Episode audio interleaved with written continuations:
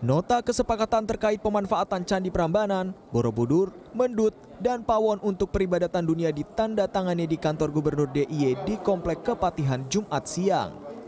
Nota ditandatangani secara luring dan daring oleh Gubernur Daerah Istimewa Yogyakarta, Gubernur Provinsi Jawa Tengah, Kementerian Agama, Kemenparekraf, Kementerian Pendidikan Kebudayaan Riset dan Teknologi, serta Kementerian BUMN.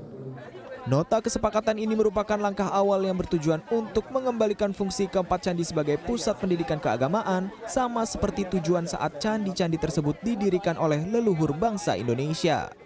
Umat Buddha dan Hindu di seluruh dunia kini bisa mengunjungi keempat candi tersebut dan melakukan peribadatan sesuai dengan ketentuan agama masing-masing. Sesuai dengan keinginan Bapak Presiden, kita menandatangani kesepakatan yaitu Candi Borobudur, Pawon sama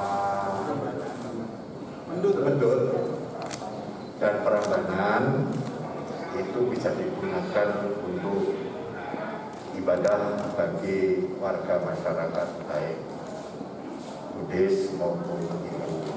Dan ini tadi sudah ditandatangani.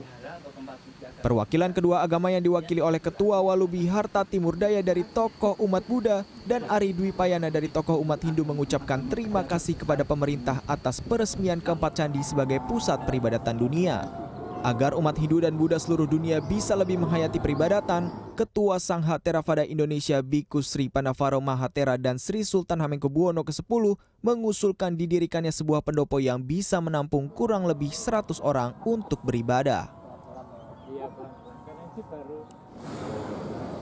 Karena kalau hujan, kalau panas itu umat itu kehujanan dan kepanasan semua. Sedangkan yang sudah sepuh dari dalam negeri, dari luar negeri tidak semua bisa naik ke candi. Tersaudara Sri Sultan dan kami sering-sering bertemu dan inisiatif justru dari beliau dari saudara Mbok di salah satu zona di Borobudur yang tidak tidak tidak terang aturan UNESCO itu bisa dibangun pendopo. Koordinator Staf Khusus Menteri Agama Adung Abdul Rohman berjanji akan menindaklanjuti usulan dari umat Hindu dan Buddha setelah penandatanganan kesepakatan dilakukan. Wahyu Juniawan, Yogyakarta.